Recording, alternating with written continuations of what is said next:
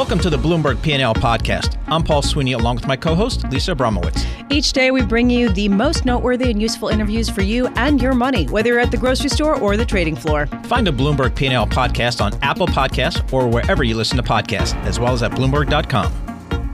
Lisa, let's bring in a good friend, Carl Riccadonna. He's a chief U.S. economist for Bloomberg Economics. Carl, you listen to Chairman Jay Powell. You know, what do you take from the Fed's actions this morning? Well, the Fed's actions, which we expected uh, them to uh, come in with some uh, additional measures to support Main Street, but uh, this uh, did go beyond uh, uh, those expectations. The Fed is really showing, uh, to, to use Mario Draghi's uh, words, uh, that they're doing whatever it takes. So those who thought the Fed may be running low on ammunition uh, prior to this crisis are getting a, a very rude uh, and welcome uh, uh, awakening, I should say uh, as we see them really pulling out all the stops, showing tremendous dynamism and creativity, and also aggressiveness in terms of providing support to uh, financial markets really across the spectrum. There's some concern uh, just going forward about the political ramifications for the Federal Reserve as they choose which bonds to buy and backstop and which not to. What's sort of the precedent when it comes to the Fed's role in this capacity and the fallout afterwards? Well, there's there's really no precedent for what we're seeing the Fed doing uh, at the moment. Uh, the Fed tries to just step into general markets and not pick winners and losers. So they won't be saying we'll buy company X and uh, uh, and uh, skip company Y. Uh, instead, they'll uh, purchase uh, a broad spectrum of uh, securities, whether it's in the mortgage market, uh, corporate bond market, uh, and also these uh, additional lending facilities. So I think as we think about uh, political uh, outcomes here, uh, certainly uh, the Fed will be viewed favor- favorably post crisis uh, when we're looking back to a second quarter swoon in economic activity uh, that could rival some of the contractions we saw during the Great Depression, uh, an unemployment rate that's the highest uh, since the Great Depression, uh, and Yeah. then an economy that comes out the backside of that uh, actually functioning reasonably well with certainly casualties. Uh, there will be bankruptcies and uh, and, and businesses that are shuttered, uh, but come through that much more readily than the experience than prior experiences uh, where we saw that kind of economic dislocation. Carl, every economist who I've spoken with applauds what the Federal Reserve is doing right now, saying that they're acting quickly and aggressively at a time of incredible stress that's affecting individuals, uh, both on a health and a financial, uh, in a financial manner that is unprecedented in many ways. There is a question, though, going forward of the Federal Reserve's role and how they extricate themselves. And when you say that they, they, they buy broad markets, one way they're trying to do that is with ETFs. And I'm wondering how that changes the dynamic at a time when exchange traded funds, at least in credit markets, have taken on an outsized role and can be viewed as winning or losing based on what the Fed does.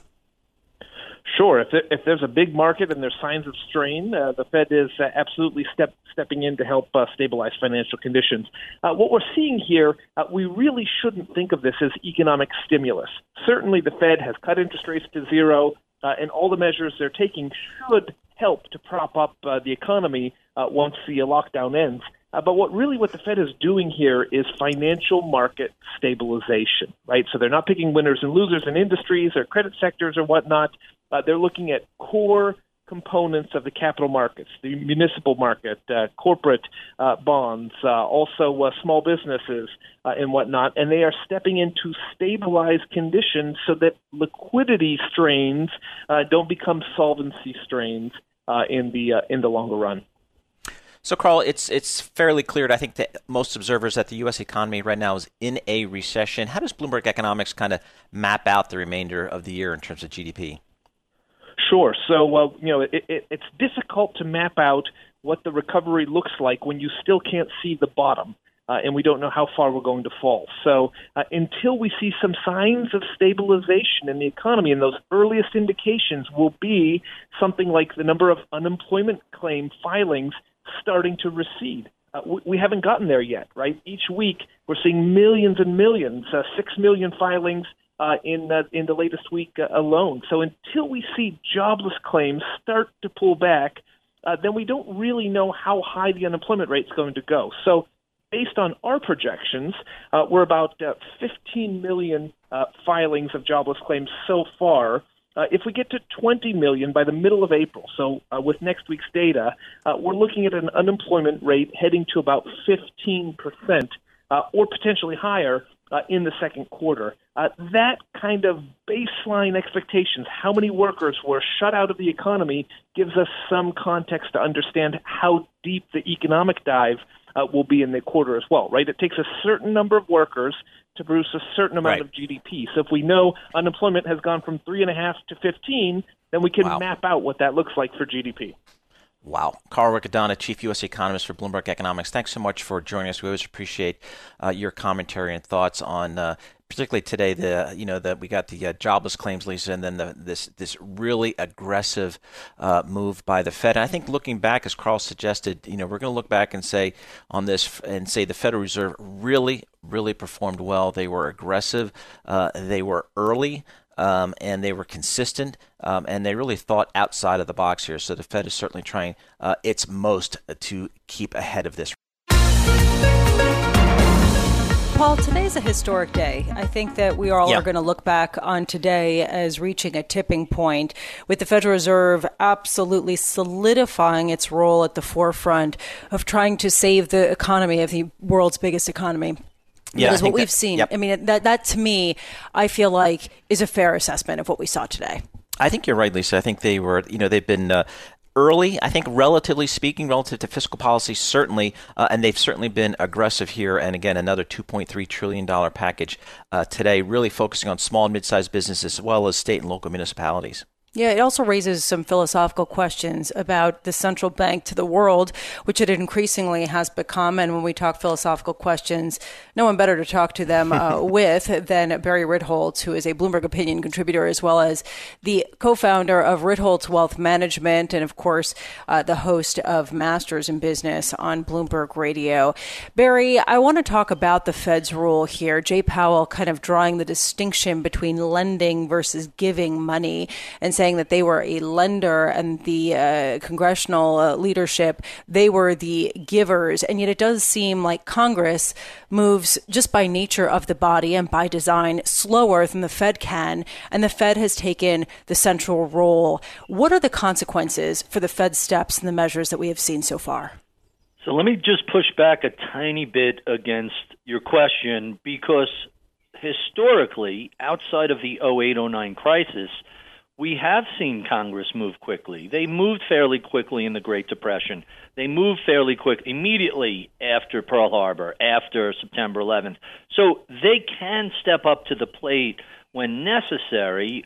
They really were just AWOL in 0809. And in fact, the biggest distinction between the 2020 crisis and the 08 crisis is that it is both monetary and fiscal in its response. And I think Jay Powell had it exactly right. The Fed is the central bank, bankers to other bankers, and they're there to make sure that the loans flow and that there's plenty of liquidity. If you're going to give money away or spend money, well, that's a decision that must come from Congress. So, Barry, give us a sense of kind of how you think all this Fed action is really going to impact the markets. Markets, obviously, it's a risk on day. Today, we're seeing the equity markets uh, trade up in response uh, to the Fed move here. How do you think the, the, the actions will really play out in the market over time? So all my technical friends are looking at what's taking place as more or less a dead cat bounce. Hey, we'll bounce 50, 60% of the lows, and that's when the uh, snapback rally will run out of steam, and then we'll either retest or, or make new lows. I understand how they feel that way. I'm not 100% in that camp because if we do, you know, just today, Pfizer came out with testing a new treatment for this. If we can actually get to the point where we see the light at the end of the tunnel and the lockdown ends, well, the Fed will have done their job, Congress will have done their job, and we'll start moving towards a, a more normal footing. It's going to take a while, but it's not all bleak, and there are signs that you know there is a natural end to this crisis coming. There has been a general feeling that the Federal Reserve has acted appropriately given the magnitude of the shock uh, that we're seeing right now. Still, a lot of questions remain about how the Federal Reserve will extricate itself from this program, as well as how it chooses which exchange traded funds to buy. We're seeing, for example, HYG, the biggest high yield bond ETF in the United States, surge the most since October 2008 today. Are you concerned about questions of moral hazard and choosing winners and losers that will inevitably dog the Fed following this? Sure, always. And and in fact, you know, we don't even have to wait 5 years to look do a postmortem on this. There was no reason for the Fed to go to zero. It looked like they were panicking. They could have cut a half uh, half a point and and left it there. It makes it that much more difficult to extricate themselves. I, I give Ben Bernanke high ratings for how he managed the period from 0809 he was he was way too accommodative beforehand and arguably stayed on emergency footing way too long. It's very easy to um, show up at the party uh, with the punch bowl, which is what the Fed is doing. It's much more challenging to take that punch bowl away. We'll see if Jay Powell is any better than Janet Yellen or Ben Bernanke at bringing rates back to more normal levels. It's very, very difficult to do. So Barry, as you, as you kind of take a look at this marketplace here, again, we're we've had a number of up days here. How are you really thinking about it here? Are you thinking that this is a, a, a real move or it's just kind of a bounce within the context of, of a bear market? So I, I love to think in opposites. I love to stake out a position and then try and say, okay, what is the exact opposite position, and, and might that be right? You know, the the real optimistic perspective is this is an externality. This is a one off event. And once we get through it, we'll go back to business as usual, and the prior bull market will resume its former trend, and the economy will will recover, and everything will be fine. You know, you historically look at 1987. Not only was that 22 percent in a day, but peak to trough, it was more than 30 percent, and that uh, downdraft never derailed the economy or the bull market. So, best case scenario, this is sort of like that. Worst case scenario, we're in a recession that lasts a long time. The drawdowns continue. This is a dead cat bounce, and we make new lows below Dow 20,000 and maybe down to I don't know, pick a number, 2,000 on the S&P. Um, and it'll take a while to heal from this. The truth, reality, usually falls between either extreme. I doubt that this will all disappear once it's over. Once we get a a treatment and a vaccine. It's not all going to go away. There's a lot of damage uh, in the economy revealed by the collapse. And, and I also doubt that this is a 70s era, decade long problem. This will take a couple of years to fully recover from. Um, but, you know, you're starting yep. to see some positive signs of this peaking. We still have a lot of work to go, but it doesn't feel like this is going to last forever. Barry Ritholtz, thanks so much for joining us. As always, Barry Ritholtz, founder of Ritholtz Wealth Management. He's also a Bloomberg opinion columnist and host of Masters of Business podcast. As we talk about the Federal Reserve's uh, $2.3 trillion extra bailout money for credit markets and beyond, we have perhaps buried the lead, which is that 6.6 million individuals in the United States filed, or I guess were able to file for unemployment claims in the past week, bringing the total three week claims figure to well above 15 million people. The jobless rate on track to exceed, well exceed 10% for the first time since the 1980s, leading to a question of just how bad is it and how quickly will some of these individuals be able to to get their jobs back. Joining us now, Hayden Brown, President and Chief Executive Officer of Upwork, based in Mountain View, California, uh, which uh, Upwork is a job placement agency that focuses online, which is perfect for the environment that we're living in. We're all in our uh, on our screens and in our cyber worlds. Hayden, thank you so much for being with us. Do you have a sense of how quickly people are able to sort of reroute their skills, find jobs, say in uh, you know warehouses or other necessary roles? as they wait this period of tumult out? Certainly, this is affecting different parts of the economy very differently. Uh, you mentioned work workers in warehouses and, and those types of jobs. I think they're just getting pummeled, and there's not a lot to do to move those online. But in other sectors of the economy where the work is more about knowledge work and digital work, uh, we're seeing clients and freelancers on our platform just moving rapidly to expand their remote work deployments and get more and more talent through online platforms like Upwork. So interesting, Hayden. Do you think this is the maybe accelerating a trend which may have already been there, which is the, kind of the work from home type of situations and maybe expand to new industries, new functionalities? Is this something that you think will be a longer term trend when we come out on the other side of this? Paul, I think you're right about that. This has definitely been a long term trend where more and more workers have been demanding freedom and flexibility in how they work and, and really clamoring to get more of that. And employers have started to see some of the benefits. But the current crisis has no doubt accelerated massively people's adoption of both the tools and technology that enable ro- remote work, as well as the cultural and behavioral things that people need to do to really collaborate successfully together remotely. So I think that those uh, patterns of behavior will be here to stay, and this is going to be a seismic shift that lasts uh, well beyond uh, the current crisis. Hayden, what does the research show as far as the percentage of the workforce that can go online at this point? You know, the numbers on that vary, but what we've seen in the U.S. already, uh, recently MIT did a study where 30% of the workforce or more has moved from commuting to offices to online. And so I think there have been some myths where people felt like this is something that they potentially couldn't do, but we've seen, you know, more than an eightfold increase in people moving their work online in the last couple of weeks alone, which I think does indicate people are realizing there's a lot more they can do online than maybe what they previously thought. So Hayden, you know it's interesting here. You know a lot of we got the jobs number, uh, jobless claims again this morning.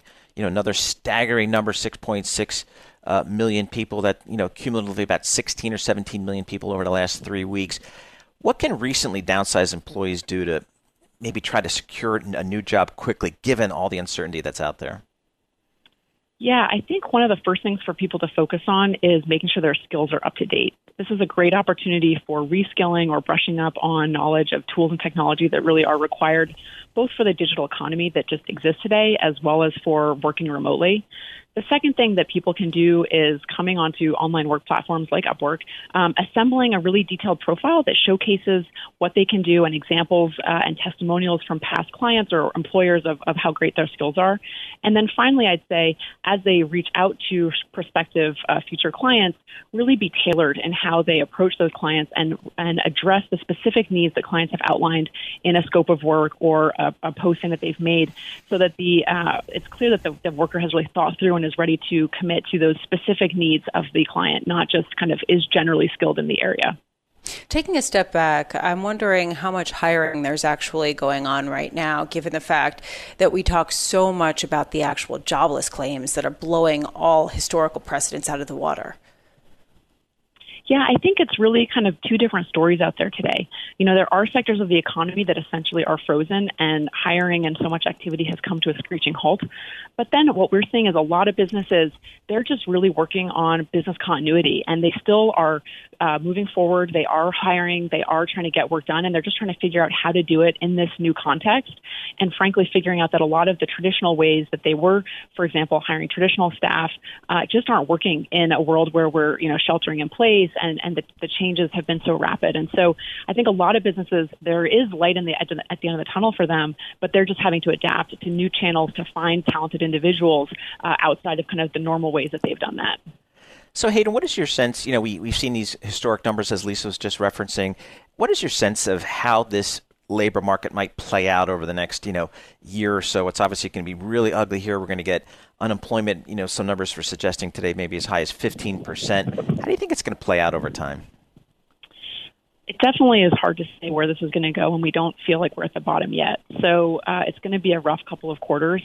I think stepping back, some of the trends that we're watching are really around the freelancing trend in America, which has been a big trend on the rise. More than 57 million Americans were freelancing last year, contributing over a trillion dollars to the economy. So I think in this time of crisis, people are increasingly turning to alternatives uh, where they can drive income through free- freelancing, either part time or full time, trying to figure out how to make ends work, ends meet. And I think we'll see that trend continue to be both accelerated by the crisis and kind of endure even after things start to recover.